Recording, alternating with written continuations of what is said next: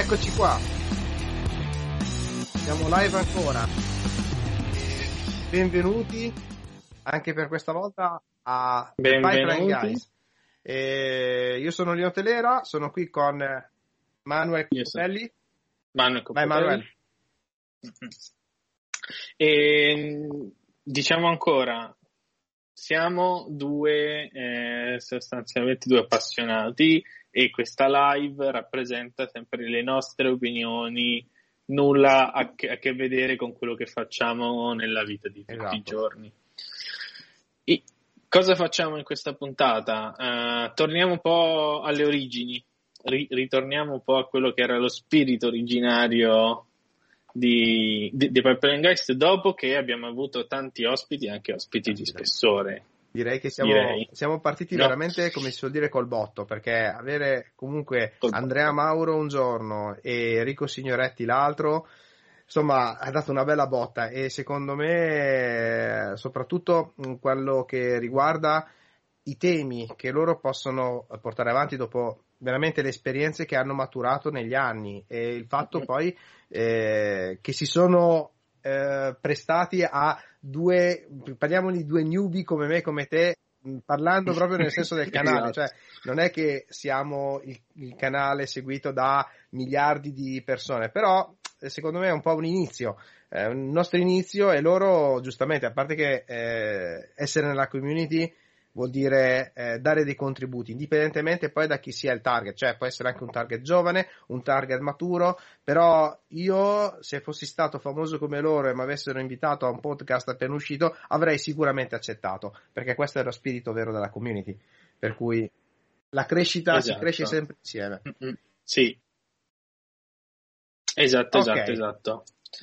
E poi ne parliamo, sì, ci torniamo sì, dopo che dici su sì. questo spirito della, de, della, community e sul discorso di expert che abbiamo iniziato l'altra volta. Esatto. Allora, intanto, prima di iniziare, i consigli del giorno. Mettia, mettete in produzione le vostre cose adesso, perché sono le 18 di giovedì. Però il mio consiglio, se volete proprio essere rock fino alla fine, aspettate a domani e soprattutto andate a rompere le scatole al vostro sysadmin che in quel momento lì si sta già pregustando il weekend.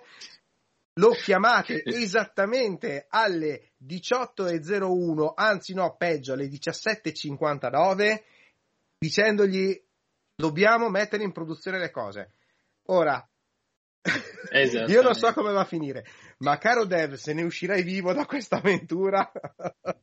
E non bruciato allora vuol dire che il tuo, il tuo sysadmin, al tuo sysadmin bisogna fare veramente una statua. ok? Va bene, dai, adesso abbiamo finito un po' quella parte bene, scherzosa e così. Comunque, effettivamente a volte può succedere che i deployment vengono fatti eh, per varie tipologie di esigenza. Qui l'importante è in realtà mi rivolgo ai signori del business, se avete il sentore che queste cose qui possono capitare al venerdì, non date la sorpresa al giovedì, anticipateli una settimana prima, grazie. come si dice, i tecnici ringraziano. esatto. oh, perché il, gio- il, giovedì sera si, si pregusta esatto. già il, t- il, il TGIF, Thank God It's Friday. No, per, sai che tutte le, co- le, company, quelle che sono su più time zone, lo fanno il giovedì sera, in modo che quelli nel, nelle time zone successive no, abbiano tempo di, di in realtà un po' mi sfugge, nel senso... Mh, mm, eh, boh, sarà perché forse noi italiani, cioè alla fine dei conti, cioè, il giovedì lo consideriamo più o meno un giorno come tutti gli altri e dal venerdì in avanti si stacca veramente la spina e arrivederci grazie, ci si rivede poi al lunedì successivo. Allora, bene, bene, bene, bene. Solo, allora, solo una cosa, Manuel, sto notando, scusate, siamo live, speriamo Vai. che non ci siano problemi tecnici. Eh, mi sembra che ci sia un minimo di delay, non so il perché, adesso Uh, analizzo un attimino la cosa, però mi sembra tutto ok. Scusatemi, è che siamo in diretta. Eh, il bello della diretta è questo: che aggiustiamo le cose, stava facendo. Ok, gentilmente mi fai un 2-3. 1, 2, 3, 1, Perfetto, 2, 3, sei sincronizzato 1, quasi, no? Perché su OBS ti vedo con un bel ritardo, in realtà. Eh, no good. Comunque. Vabbè, sai, potrei darti la risposta dei sysadmin preferita, no? Cioè, quando l'utente chiede co- come si fa questa cosa qui, Alt F4. Va bene. Allora, niente, passiamo eh, alle news del giorno. Manuel, a te la scena. Allora, è un po' che non, che non tiriamo fuori qualche news uh, croccante, quindi le, le, le, abbiamo lasciate un po' da parte ripercorriamo quelle più succose. Partiamo dal mondo di AWS con il suo infrastructure as code, ovvero CloudFormation, che ultimamente si arricchisce di due importanti funzioni, il registry, dopo i moduli inizia ad assomigliare sempre di più ai concetti di HashiCorp, quindi dopo i moduli c'è un registry ufficiale, pubblico dei moduli e la possibilità di creare registri privati. Quindi la cosa è ufficialmente ogni company internamente può farsi i suoi moduli, pubblicarli nel registro interno e chiunque vuole all'interno dell'organization può, può utilizzarli. L'altra funzionalità che finalmente ci voleva sono gli hook pre e post ufficiali Cosa vuol dire? Che finalmente possiamo controllare le naming convention, possiamo controllare se, se ci sono anti-pattern, possiamo controllare se qualcuno eh, ha la, la, scalabilità minima a, a zero o ha, o ha, la scalabilità massima a 500.000 oppure ha, ha chiesto, non lo so, un container con 20 giga di RAM, que- queste cose qui possiamo controllarle in pre eh, e fare in modo tipo, che proprio guarda, secondo me questa cosa qui non la puoi fare o comunque si possono fissare dei limiti e in fase di pre-deploy, quindi ancora prima di eseguire il codice infrastrutturale, bloccare, come dire, eh, come diceva un, un, mio un collega in InfoCert, e, e, esce sangue quando dicono così. Sarebbe dire che quando vedi rosso vuol dire che sta sanguinando, vuol dire che c'è qualcosa che non va. Però è una visione talmente macabra e, e scherzosa che, guarda, quasi quasi la uso anch'io. guarda un po'. No, effettivamente è vero, perché a volte succede che certi errori, quindi quando, mm, questo in realtà è un po' un consiglio che do. Uh-huh. Le pipeline, quindi quando noi facciamo eseguire una pipeline, non è che uno si aspetta che più bollini verdi vedi e più è fatto un gran bel lavoro con un codice di qualità. No, contrario, bisogna far uscire rosso dove le cose non funzionano. Cioè, c'era un po' questa moda qui un po', un po', distorta a volte di andare a, non so, cioè evitare, quasi quasi giudicare le pipeline come il giudice che comunque deve dare sempre il bollino verde o comunque fare in modo che tramite dei workaround giungiamo sempre a una soluzione che funziona. No, questo assolutamente non va bene. Quando ci sono i problemi, il rosso deve uscire, perché se non esce rosso prima, ti ritrovi rosso dopo e quando ti ritrovi rosso dopo vuol dire incident. E quindi attenzione, quando sviluppate le vostre applicazioni, mm. quando le affidate soprattutto alle automazioni, è molto importante che, queste, che le automazioni si rompano laddove non ci sono i requisiti per portarle avanti. Quindi questo è un po' il consiglio che do, proprio data anche l'esperienza e così. Sì, cioè, certo, nel, nel, senso deve essere, eh, bisogna essere coscienti che non è uno strumento uh, blame, cioè Bravo. per dare la colpa a qualcuno che non ha fatto il proprio lavoro, no?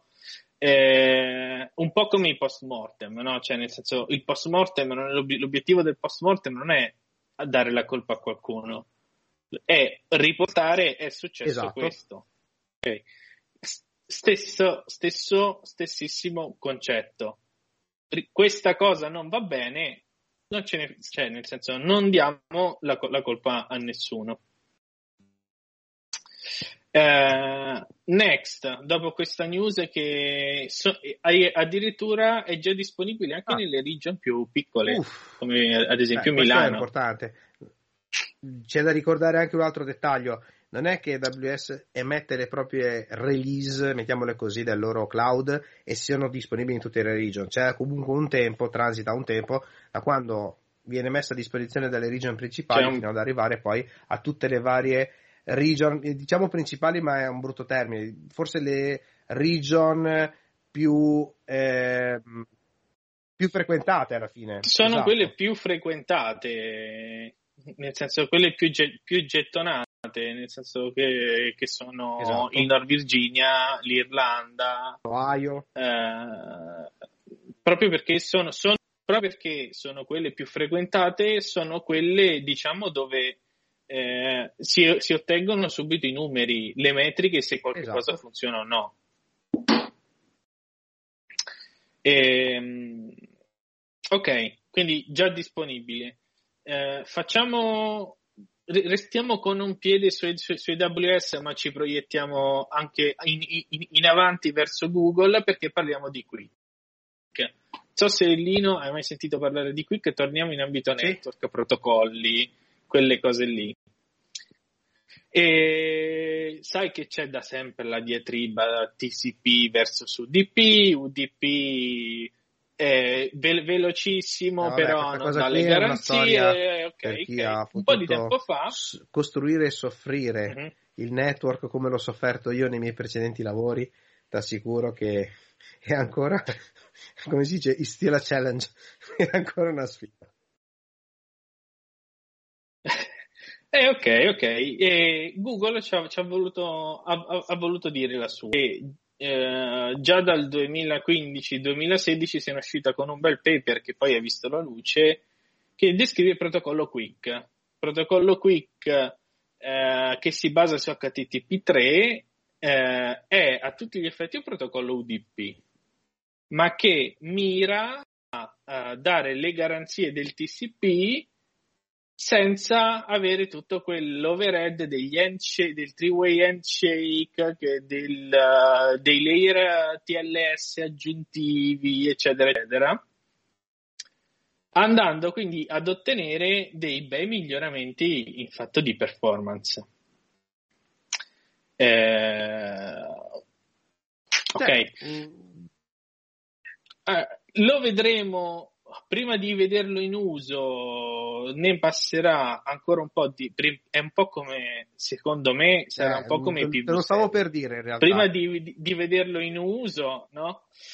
Um, lo, lo, vedremo anche, anche, perché si basa su, su HTTP3 dobbiamo ancora ad, ad, arrivare a un'ampia diffusione di HTTP2 secondo me eh, però però di strada ce n'è tanta. Tant'è vero che una delle implementazioni open source è stata fatta da AWS, di, del protocollo Quick, è stata fatta in Rust, che eh, è uno dei linguaggi più efficienti in termini di prestazioni, e è stata fatta in maniera open source, disponibile su GitHub per chiunque volesse implementarla con eh, la eh, promessa che di, che di, fatto si attuerà nel corso del 2022 che i servizi AWS inizieranno a supportarlo. Primo fra, fra tutti CloudFront, la CDN, che inizierà proprio per, per il discorso delle latenze, della, della velocità, a supportare anche il prot- protocollo Quick. Seguiranno ovviamente i primi Beh, Questa cosa qui in realtà è molto interessante, molto curiosa perché se prima, adesso stando un po', cioè guardando proprio quella che è la storia dietro, magari non so, eh, lo stesso protocollo, per esempio proprio il protocollo IPv6, cioè siamo partiti a definire questo protocollo, siamo arrivati a implementarlo, oggi non è ancora eh, operativo al 100%, quindi per quello che il timore nel lancio di nuove modalità è sempre quello e il progresso come lo gestisco.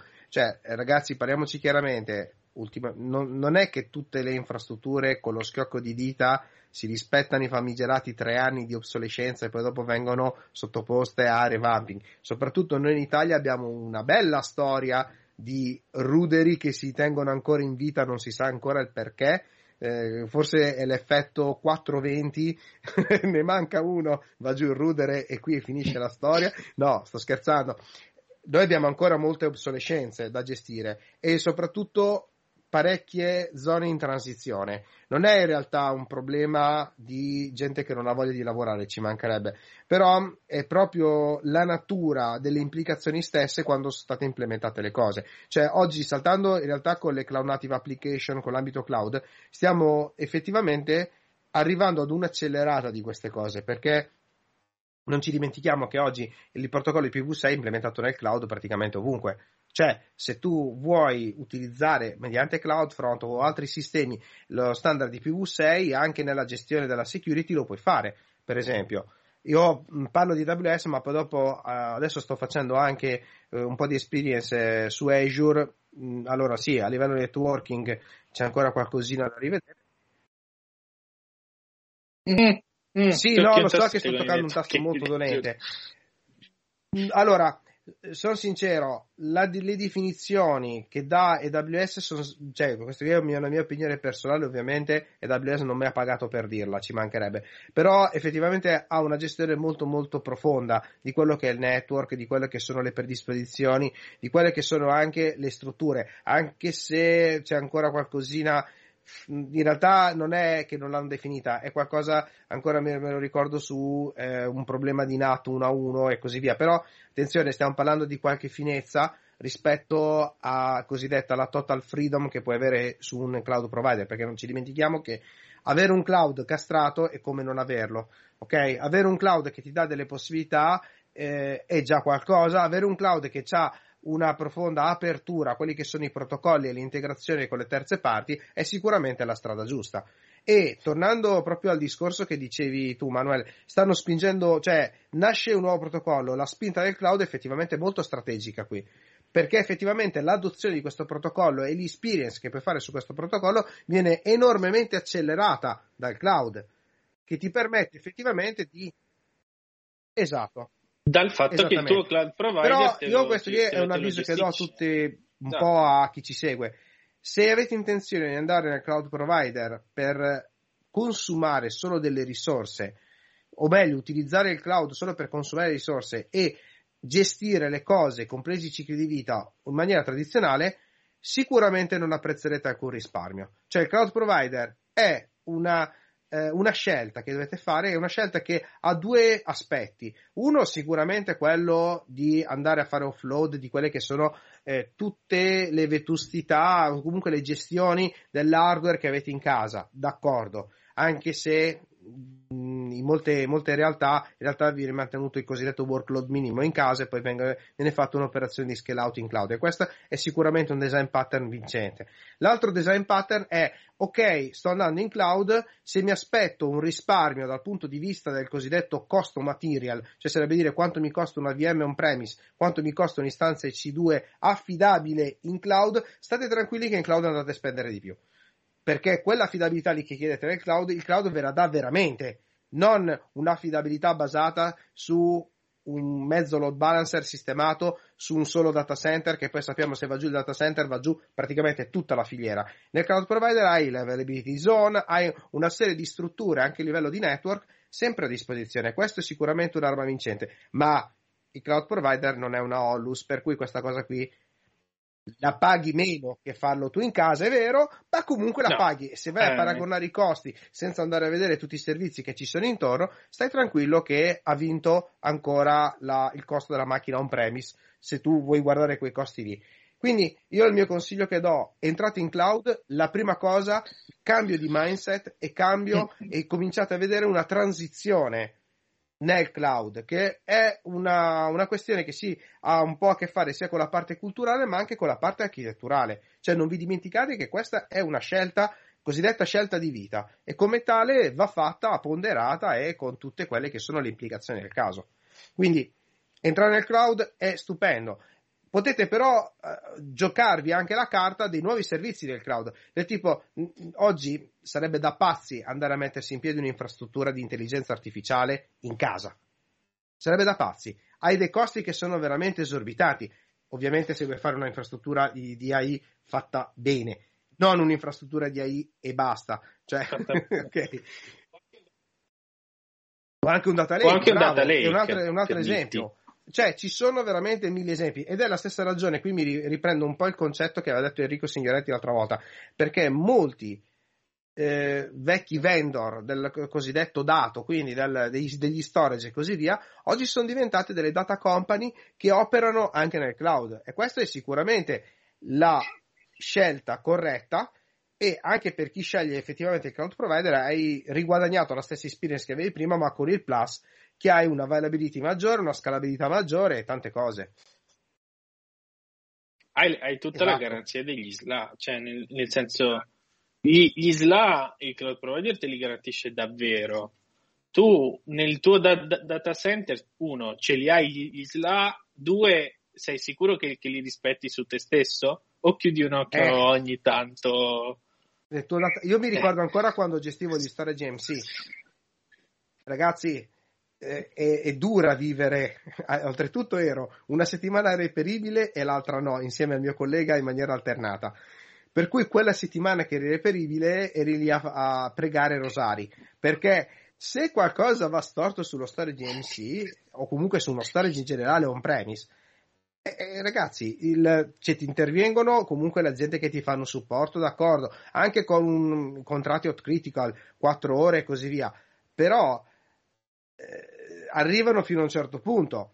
La coerenza del dato, l'integrità del dato, queste cose qui, ragazzi, sono ancora fatti, per non dire brutte parole, di chi è responsabile di questa cosa. E non ci dimentichiamo che da questo punto di vista essere passati nel cloud con soluzioni che comunque puoi ritrovare a livello, eh, cioè, a livello di, di, gestione, mettiamola così, on premise, in cloud ti dà sicuramente il vantaggio che non devi cambiare metodologia, ma il plus che devo scalare, non ci sono problemi, perché non devo ordinare magari nuove teste dello storage, per esempio. Classico esempio. Oppure devo essere, cioè, la sicurezza che non ci sono, che i dischi vengono cambiati puntualmente, la, quelle che sono, diciamo, tutte le problematiche hardware sottostanti sono effettivamente lasciate tutte quante al cloud provider e tu ti dico che puoi dormire qualche sonno tranquillo. Poi, ovviamente, arriva il dev al venerdì e i tuoi sogni eh, finiscono. Vai tranquillo. Aspetta vai. un attimo, devo, devo, devo, andare a ruotare i nastri del backup. Eh. Anche, quella, anche questa attività me la ricordo ancora. Poi dopo c'era qualche, mi ricordo ancora che c'era qualche manager, ma non posso far nomi, eh, che era ancora un eh, tape lover, ma proprio tape, tape lover, con le VTL che oramai erano in giro da diversi anni.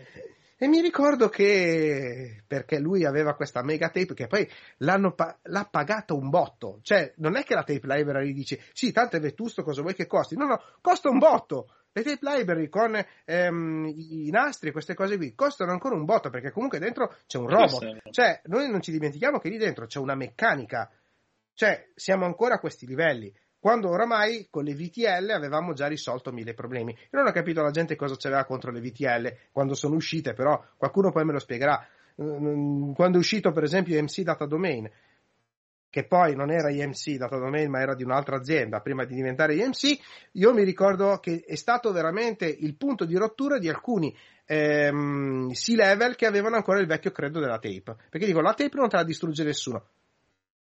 Poi ho visto tape lasciate nelle tape library. Va bene. ok? Ci siamo. Basta, non aggiungiamo altro. Va bene, va bene. Allora, re, torniamo un, un attimo in, in, ambito cloud e to, torniamo un attimo in infrastructure as code con um, Google, Google Cloud che ne, che ne parliamo poco di solito tra, tra di noi qui, ma ha, ha, iniziato a fare una cosa interessante, ha iniziato a fare ufficialmente la possibilità di generare l'infrastructure as code a partire da ciò io, dalle risorse che ho già creato nel mio project. Quindi fare un, un approccio contrario. Esatto, diciamo così. È ancora in beta questa fun- funzionalità, e eh, ovviamente genera il uh, eh, KRM che sarebbe l'equivalente dell'infrastructure as code proprietario di, di, Google Cloud, ma genera anche l'HCL. Ah, questo è importante. Detto tra, de- detto tra noi. Perché se lo può permettere? Perché Google Cloud ha iniziato a mantenere il provider Terraform ufficiale, cioè è mantenuto dagli Benissimo. internals Google, cosa che le altre company non, sì. non sempre fanno. Cioè, si, si, crea poi questo, questo, divario per cui il provider Terraform viene aggiornato a valle dell'aggiornamento o, o della feature che fa il, um, il cloud provider, e quindi sta sempre un passettino indietro, quindi non si sa mai come funziona. In questo caso Google Cloud ha deciso di puntarci, uno, mi mantengo il mio pro provider Terraform, due, a partire da delle risorse già deployate, faccio generare. Io. Sto lavorando, spostandomi anche su altri cloud provider, mm-hmm.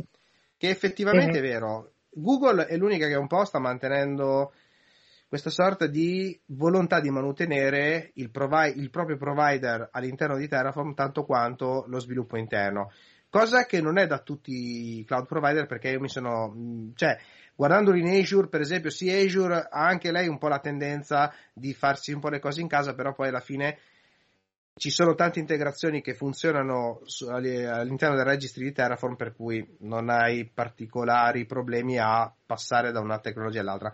Però effettivamente AWS ha un po' questo, mettiamola così, atteggiamento che si tiene bello stretto il suo cloud formation, molto probabilmente perché ha fatto comunque un investimento veramente grande. Mi sto ancora domandando perché cloud for, cioè che a livello di maturità io lo ritengo più maturo rispetto agli altri cloud formation perché mm-hmm. può fare veramente tante cose oggi. Però mi sto ancora domandando come mai non ha pensato anche lei a un reverse engineering, perché di situazioni brownfield gestite un po' con il, scusatemi il termine, fondoschiena, a volte succede che ti tocca ricondurre quello che è stato fatto precedentemente in maniera storpiata, magari proprio giusto perché sì, l'ho voluto provare con avanti, avanti, avanti fine, eh, come si fa alla, alla Microsoft di una volta, e eh, alla fine mi sono ritrovato con un qualcosa che non riesco più a mantenere. Quindi l'azienda che spesso viene chiamata poi in supporto o comunque il, diciamo, l'infrastructure as code specialist che viene chiamato poi a rimettere a posto le cose si ritrova davanti a un pandemonio, addirittura da dover buttare giù intere infrastrutture per poter ripristinare la cosa o comunque fare veramente dei trucchi eh, a volte non, eh, non, belli per andare a riprendere que- questa risorsa precedentemente creata e, ri- e ricondurla all'interno comunque del suo, dello stack che ha creato a livello di infrastrutture as code. Quindi, insomma, diventa veramente un'operazione molto pericolosa. Però mi sto domandando come mai anche, cioè, AWS aveva in realtà un qualcosa di simile che aveva fatto, ma che di fatto era um, qualcosa che traduceva. Tu ti ricordi allora, sì, il, prob- il problema di, di AWS è che le API erano, perché adesso ti dico l'altra news, erano abbastanza variegate, sia come formato del payload, sia come formato uh, degli endpoint, eccetera, eccetera. E questo rendeva difficile andare a ricostruire caso per caso le varie API di tutti i servizi e stiamo parlando di 200 e passa servizi. Sì, eh beh, a, a, livello di servizi non, non, non, gli si può dire niente eh, a AWS. Di recente ha iniziato un progetto che si chiama Cloud Control API, ovvero ha iniziato a standardizzare il formato, il payload di tutte le API di tutti i servizi esportate in un formato comune, pubblico, e ha realizzato sopra di questo il provider Terraform. Quindi il provider Terraform si, tra virgolette, eh, autogenererà e autoaggiornerà una volta che vengono pubblicate le, le definizioni API Beh, di un nuovo servizio. Insomma, del tipo era ora. Mettiamola così. Del tipo era ora, cioè nel senso eh, ce, sì. ce, l'hanno no, fatta sudare, sì. però alla fine l'hanno fatta. Come, poi in realtà come ogni grande uh, azienda, grande cloud provider, gioia e dolori della scelta in grande, cioè si vede che a volte c'è un business che muove certe scelte, alcune cose vengono anticipate rispetto ad altre, ma perché, ripetiamo, mh, non è che dietro le quinte esiste un'azienda che è spinta da un prodotto ipotetico, ma spesso ci sono molte aziende che accelerano questa spinta. Eh, io mi ricordo ancora eh, gli si presentò una volta uno dei mh, commerciali di, di, zona di Huawei e mi disse proprio testuali parole, se c'è una feature che le grandi aziende, tipo le grandi telco, io mi ricordo a livello di switch, ma questa cosa qui in realtà è, è una cosa che succede spesso e attenzione, succede anche in casa VMware, dopo vi spiegherò come. Se un grande cliente ha delle particolari necessità eh, che, comunque giustificano una serie di vendite, mettiamole così, automaticamente ne acquisisce priorità e quello che è il team di sviluppo del prodotto si concentra a sviluppare quella eh, determinata feature. Questo qui in realtà era un po' successo, anche se poi non è una pratica proprio, mettiamola così, corretta al 100%, soprattutto quando c'erano grossi bandi di gara per le forniture delle, mh, di apparati per le telecomunicazioni. Dove qui sappiamo che viaggiano delle belle cifre e quando c'è da fare un revamping tecnologico sono tanti soldi spesi in apparati. Non ci nascondiamo dietro un dito, tutti i vendor in realtà fanno così quando ci sono le grosse gare, dove cercano di mettere a disposizione tutto e se uno dal bando di gara specifica che vuole questa particolare feature, in realtà loro te la mettono a disposizione e tu dici, ma come, scusami, ufficialmente nel prodotto, nel chart sheet, questa cosa qui non c'è, però succede che per giustificare determinate gare, a volte ti inseriscono questa feature. Parliamo, ripeto, di grosse gare, quindi non per dirti il, l'amministrazione comunale del paese, qui della, della Bassa Cremonese, ma o dove sei dalle tue parti verso, come si dice, la zona della, della ciociaria o così via. Cioè, stiamo parlando di eh, grandi forniture, quindi veramente grandi con diversi zeri. Allora a quel punto lì si giustifica questa cosa, ma in realtà esiste un'altra cosa che, va, eh, che fa VMware e che giustifica i famosi defaults. Una, una, una cosa, una curiosità importante quando VMware parla di defaults, i defaults da cosa derivano effettivamente all'interno dell'infrastruttura VMware? Proprio da quella che è la customer experience che li porta a considerare di default una particolare feature. Cioè, faccio l'esempio, se io di default devo fare la vMotion High Priority è perché statisticamente ho constatato che tutti gli utenti usano l'High Priority, per esempio.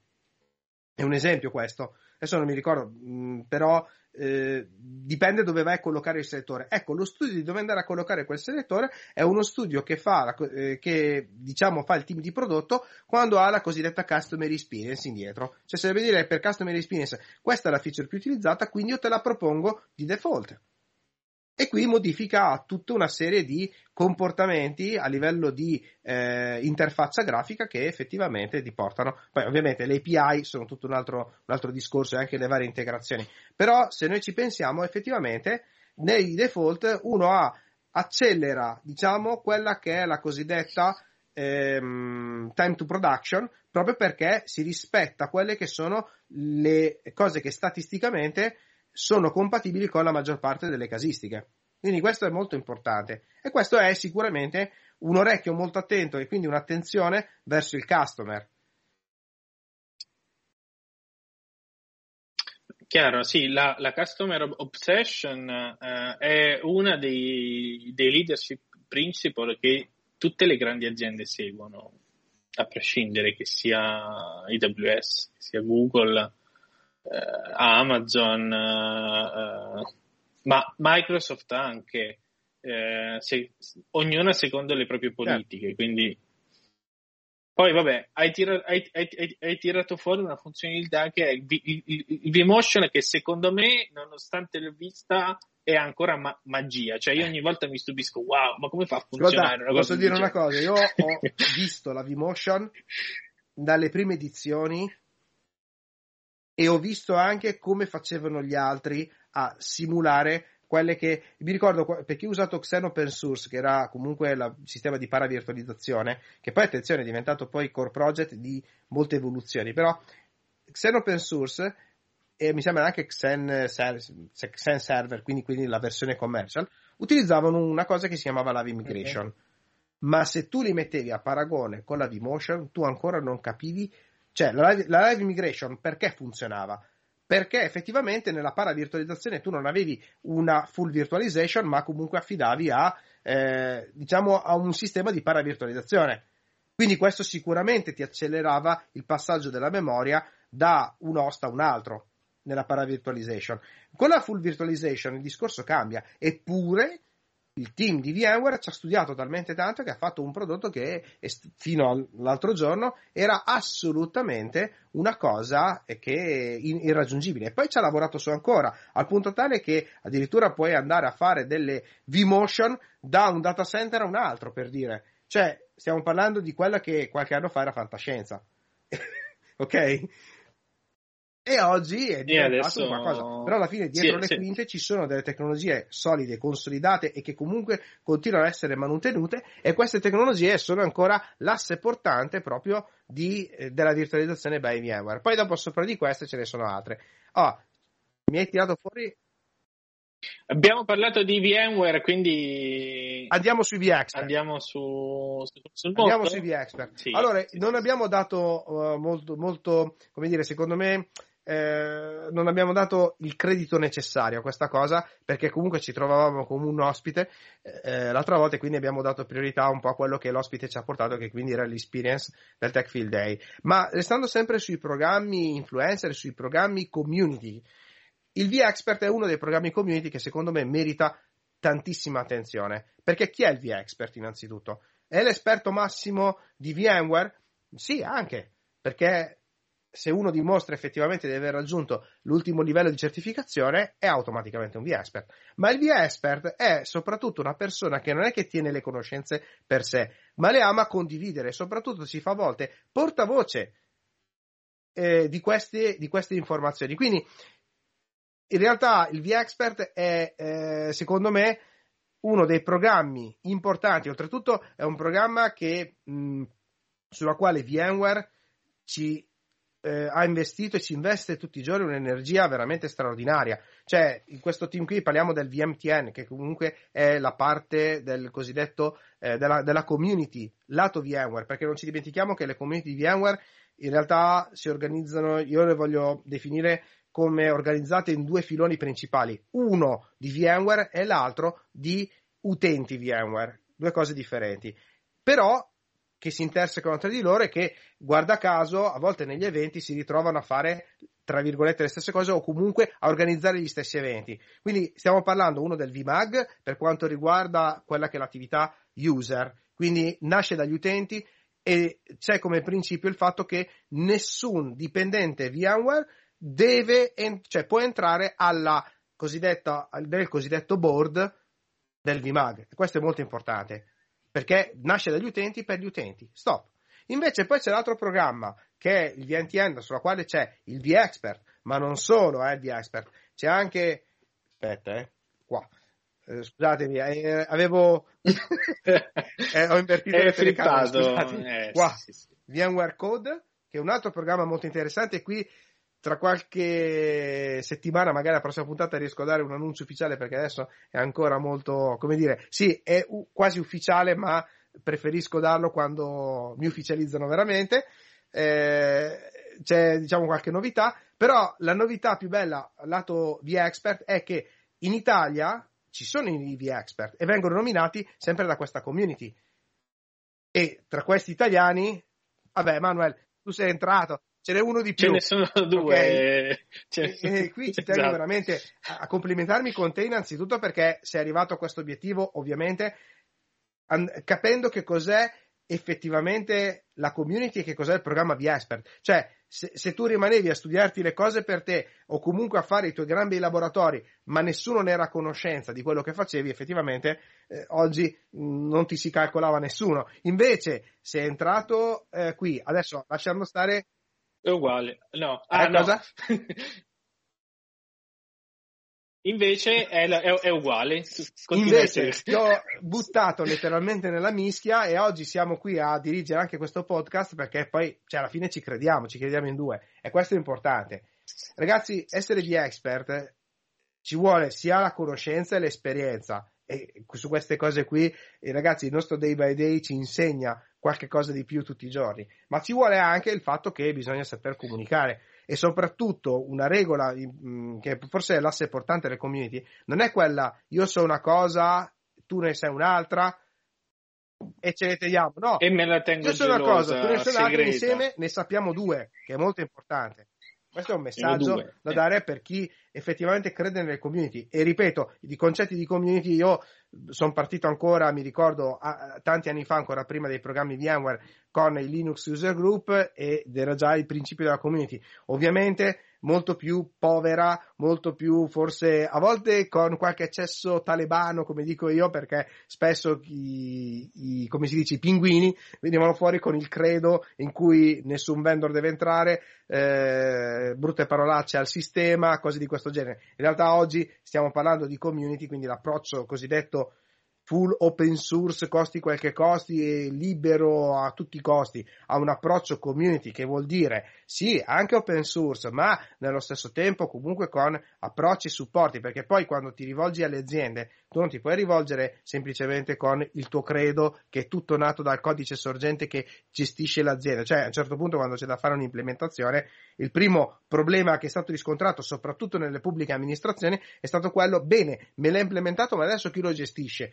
non gli puoi rispondere, mo sono fatti tuoi, con gente che cioè, del tipo sì, hai comprato questo prodotto e ne hai la proprietà. Sì, d'accordo, però io ho dei servizi da portare avanti. Cioè, cap- capiamo bene a chi vendiamo le cose. Effettivamente l'open source è un'occasione per condividere anche delle tecnologie nuove, perché è impensabile, e questo qui è un passo che eh, finalmente tutti hanno capito, che non è eh, che tenendomi le cose, tenendo i segreti industriali di come ho costruito le cose, mi garantisco un, un come si dice, un ciclo di vita, un impero, un cose del genere. Cioè, ci sono aziende che ci credono ancora, ci manca.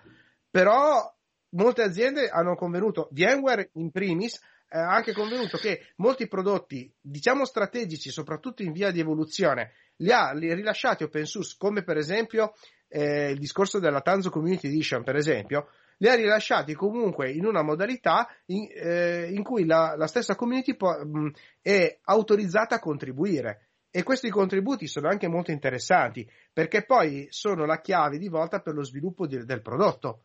Cose che molti non pensano, però attenzione, io sono uscito con un prodotto, stai tranquillo che tra tre mesi è già vecchio, tu lo devi già buttare. Quindi che, che, che segreto ti sei tenuto? Questo è il concetto. No, chiaro, chiaro. Un'altra, che, una, un, un'altra azienda che di, di, recente, dal mio punto di vista, ha fatto un cambiamento di, di questo tipo qua, paradossalmente esatto. è Microsoft. Cosa abbiamo visto ultimamente in, in Microsoft? Abbiamo visto uh, tante cose in direzione dell'open source. C'è stato un timido inizio con Visual Studio Code, poi eh, siamo ar- arrivati al Windows Subsystem for Linux. Cioè Microsoft ufficialmente dà la possibilità di avere Linux dentro il proprio, si- dentro il proprio si- sistema. E ricordiamoci che tante aziende, anzi tante grandi aziende tech sono, uh, hanno potuto fondare il loro core core business sull'open sì. source. Diciamolo, che eh, tante aziende sono proprio nate eh, così, ma a, a, a partire dagli, dalle stesse grandi, eh, cioè, eh, nel senso, non è un mistero che agli inizi AWS utilizzava Xen per la virtualizzazione, e poi via via è andata scalando e poi è, certo. è andata a, a, a, svilupparsi e implementarsi eh, per esempio anche questa storia qui dei cloud provider per esempio la domanda che si pongono tutti è scusa se VMware comunque ne ha fatto un po' da padrona della virtualizzazione perché tutto il mondo non è VMware effettivamente questa è una bella domanda però noi ci dobbiamo sempre mettere nell'ottica che chi sta effettivamente gestendo un cloud provider si trova davanti una, cioè, al fatto che il proprio business si basa poi dopo sui servizi che eroga e quindi deve in qualche maniera assottigliare quella che è la curva dei costi.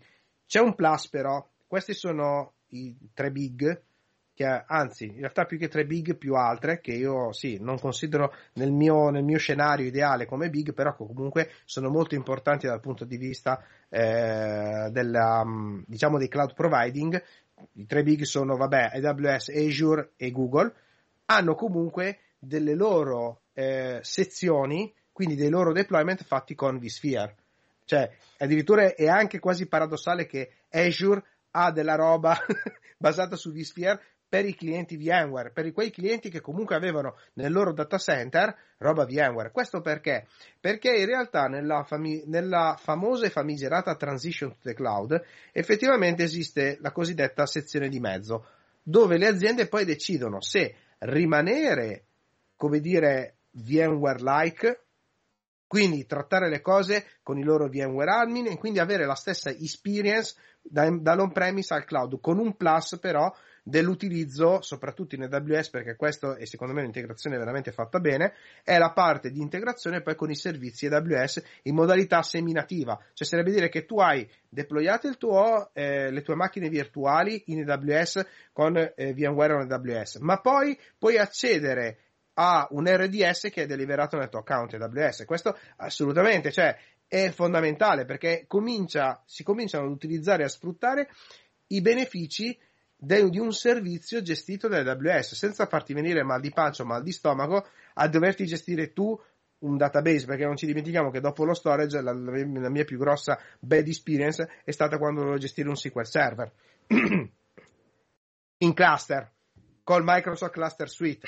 Auguri Oggi per fortuna, con, tramite vabbè, sistemi always on e così via, la cosa è migliorata notevolmente, ma vi assicuro che per chi ha potuto vivere l'ebbrezza di stare veramente, come si suol dire, sul filo del rasoio con, una, con un cluster Microsoft, eh, dove un giorno andava bene, l'altro giorno chi, chi, lo sa, effettivamente avere un servizio gestito da un cloud provider a tutto tondo, cioè è sicuramente un punto di vantaggio fortissimo che soprattutto ti fa, eh, come dire, riportare la tua applicazione senza modificare la tua applicazione, prendi lift and shift in cloud e ti ritrovi a bordo anche con delle opportunità importanti. Quindi su questo è, è, fondamentale. Poi gli altri cloud provider si sono un po' adeguati, troviamo dentro anche IBM Cloud, sì, interessante, d'accordo, ma eh, almeno che io sappia non ha gli stessi numeri degli altri tre. Eh, però ha delle soluzioni molto interessanti anche IBM Cloud perché a suo tempo io ho fatto comunque studi e ricerche anche su quella, su quella modalità e sicuramente IBM Cloud aveva di suo all'inizio era già partito con un modello molto eh, VMware, VMware, centrico quindi mh, mm, il cloud di IBM era basato su VMware e quindi potevi tranquillamente eh, attraversare quindi utilizzare un'estensione naturale era il primo reale eh, esperimento di estensione naturale dall'on-premise al cloud. Quindi questo era molto importante. E poi vabbè, Oracle Cloud che so, Oracle sta al cloud più o meno come io sto al taglio cucito, però eh, cosa vi devo dire? No, ma più che altro perché in Oracle in realtà ho visto veramente un'azienda ancora strutturata su vecchi canoni che è difficile da buttare giù. Dopo che ah, finalmente abbiamo la possibilità di utilizzare l'Oracle in cloud, d'accordo. Ma la mia domanda è, sarà così per sempre? Chi lo sa, magari il settore bancario reggerà ancora da Dio. Eh, al punto tale che Oracle sarà ancora il loro punto. Non ci dimentichiamo che molte cose girano ancora su S400, quindi mi aspetto ancora che Oracle si paghi ancora lo stipendio. Sì, sì, sì. Ma ora, Oracle certo. avrà tanto da vivere per tanto, per, per tanto ancora su, con, con, i loro pro, prodotti di, di, punta. Consideriamo però che, ad esempio, non è un mistero, anzi, ci sono i video su YouTube di quando Amazon.com, l'e-commerce, ha potuto dismettere il suo ultimo Oracle Rack, hanno stappato tante certo. di quelle bottiglie eh, però... di champagne che neanche puoi immaginare. Perché è, eh, ogni ragazzi, anno erano Oracle, da anzi, 6 o 7 se serie. Amazon non è una Olus, figurati Oracle, come dico io. No, ma mh, mm, c'è da dire anche per un fatto, è vero, la parte di Oracle Cloud effettivamente è interessante per le aziende che a un certo punto non vogliono gestirsi l'Oracle Rack e vogliono cominciare ad andare, cioè in una transizione ma anche definitiva, mettiamola, cioè, chiamiamo transizione, però molte aziende dicono no, ma guarda, io ho basato i miei prodotti sulla roba Oracle, non li voglio cambiare, mi stanno bene così, le mie applicazioni mi piacciono così. Oh ragazzi, va bene, cioè perché poi non esiste la soluzione perfetta, esiste la soluzione che va bene per l'azienda, che è, che è importante questo. Per cui effettivamente avere a disposizione anche in Oracle una parte cloud, questo un po' gli sta salvando, come si suol dire, la buccia. La cosa bella è che finalmente non escono l'audit Perché? team a fare gli audit alle aziende, ma fatti gli audit da solo, nel senso che quello che compri alla fine è quello che hai. Quindi eh, non so se è un bene o un male questo. Su questo cioè, alzo le mani al cielo. Cioè, eh, nel senso, perché alla fine non esiste il cloud provider, cioè bis- mentre tu in un data center devi scegliere la soluzione di storage, la certo. soluzione di, di, di, virtualizzazione, altrimenti sono dolori. Nel, non esiste il cloud provider. Esiste per, per il DB posso affidarmi ad, ad, Oracle Cloud, per la parte di compute posso affidarmi a Lambda, per la parte di storage posso affidarmi, non lo so, a Google. Uh, Dipende. G, a, a, GFS, Google File System. Per dirti, cioè, nel senso, Mm, vediamo il multi, in, in, iniziamo a vedere il multi-cloud anche sì. in quest'ottica qui. Mm, nel, nel, senso che è l'ottica giusta in cui guardare il multi-cloud, non eh, a tanto a preoccuparci, ma se io scrivo oggi su AWS un giorno lo, lo potrò migrare, oddio il vendor lock-in, aiuto che paura. Ecco, Guardiamo il multi-cloud. In realtà il vendor lock-in è una, è una storia che sento ancora sì, sì, ma si ripete. È, diciamo il classico ripete, corso no? e ricorso, perché se tu ci pensi, la storia del vendor lock-in, che è lo spauracchio alla fine di un amministratore di sistema su due, in realtà non, non sanno che indirettamente o direttamente il lock-in è, secondo me, anche a volte un mindset, cioè sarebbe dire è un proprio stato mentale, perché eh, se tu vai ad implementare, facciamo un esempio, un meccanismo di AI, se tu ti scegli una tecnologia, automaticamente ti sei già creato un lock-in. Poi in, in realtà ogni scelta implica un, cioè, un, lock-in. Eh, anche, un lock-in, il fatto di scegliere quello, Docker è un lock-in. Da, da, inizio anno Docker allora, per le aziende a pagamento. Il discorso qual è? Caspita. Che noi dobbiamo pensare alle applicazioni, possiamo tendere a un modello ideale, ma come ogni modello ideale, è come eh, in fisica quando studiavamo la legge dei gas perfetti. E se tu tendi a questo modello ideale è un asintoto, ma non raggiungerai mai questo modello ideale, cioè puoi raggiungere dei comportamenti simili. La stessa cosa succede per le applicazioni, quando fai una scelta tu puoi tendere a un modello di best practice, a un modello ideale, ma poi devi scendere sulla realtà e devi già cominciare a scendere a dei compromessi. Sempre. Tanto, oggi che tu hai deciso, hai, purtroppo sei arrivato a un vendor lock-in, un domani sai benissimo che la tua applicazione magari tra tre mesi la sbatti via. Allora a questo punto il lock-in ti si è già risolto da solo. Cioè non esistono applicazioni eterne, non è che io sviluppo una cosa oggi, tra tre anni sono sicuro ancora di avere quella non esiste, anche perché se no a quest'ora tutti i dev sarebbero alla spasso. Quindi diciamoci le cose come stanno. Eh. No, esatto, cioè non, non, esiste un'applicazione che tu non ci metti mano almeno una volta al mese o una volta ogni, ogni 15 giorni. Cioè la migrazione del codice da librerie di un cloud provider a quelle di un altro è roba che un dev riesce a fare in un tempo ragionevole, non c'è bisogno di fissarsi sul, okay. sull'occhino in questo Niente, allora qui. direi, Manuel, siamo in chiusura, come al solito gli argomenti sono belli, le discussioni sono, sono lunghe, ci perdiamo tanto. Ci, ci perdiamo allora, tanto io devo lasciare in realtà una promessa, spero di mantenerla, che sarà quello di switchare mm-hmm. comunque questa trasmissione anche su YouTube per provare un attimino a, eh, ad avere un altro canale per, eh, di interazione. Perché mh, mm, sì, diciamo Twitch è una bellissima piattaforma però diciamo che secondo me su YouTube e su anche altre piattaforme riusciamo ad apprezzare qualcosa di più. Quindi per le prossime due settimane il mio compito che mi porta a casa sarà sicuramente quello di abilitare eh, questa cosa. E se posso spoilerare perché oggi non siamo su YouTube lo posso dire perché Lo diciamo, tanto oramai. Eh, diciamolo, dai. Vai a cliccare tanto, sulla tanto diretta e amici, YouTube ti dice quindi. il tuo servizio di diretta sarà attivo entro le 24 ore. Ok, grazie. Questo 5 minuti prima della diretta.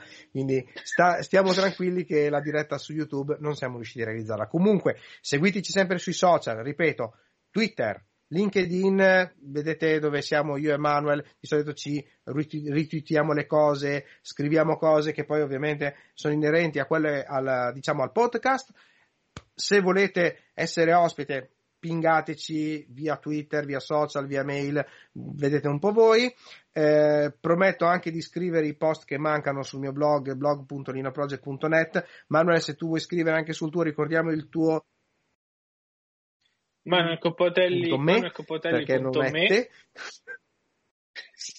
Perché? Perché non è per, per questo c'è la moda di tutti questi domini qui Io- strani. Io sono Vanno vecchio. di moda, us- usiamo, ma sì, ma proviamo. Io sono vecchio proviamo. e rimango ancora fedele al punto net. Basta. Anzi, mi hanno chiesto se- di fare il com. Ti, ti- ti dico l'ultima battuta. Il, il- il punto T- TV è il dominio di un'isola del Pacifico e i, e i- con, con- con i proventi che ci fanno, ci fanno il 10% Vero. del PIL della Salute. nazione. Bene. Eh, Questo si chiama, come dire, investimento a bassissimo prezzo, a bassissimo costo, scusate. E, no, eh, dicevamo, siamo in chiusura, ripeto, seguiteci sui, sui social, seguiteci sui nostri, eh, sui nostri, eh, sui nostri siti web, ricordiamo i nostri Twitter handle, Linotele, chiocciola Linotelera per me. Ok? Chiocciola Manuel Coppo per me. Trovate tutti i link sotto nelle descrizioni anche per chi ci segue in, in differita Perfetto, io direi veramente chiudiamo, grazie a tutti e ci vediamo alla prossima puntata. Ciao! Chiudiamo. Alla prossima, stay tuned.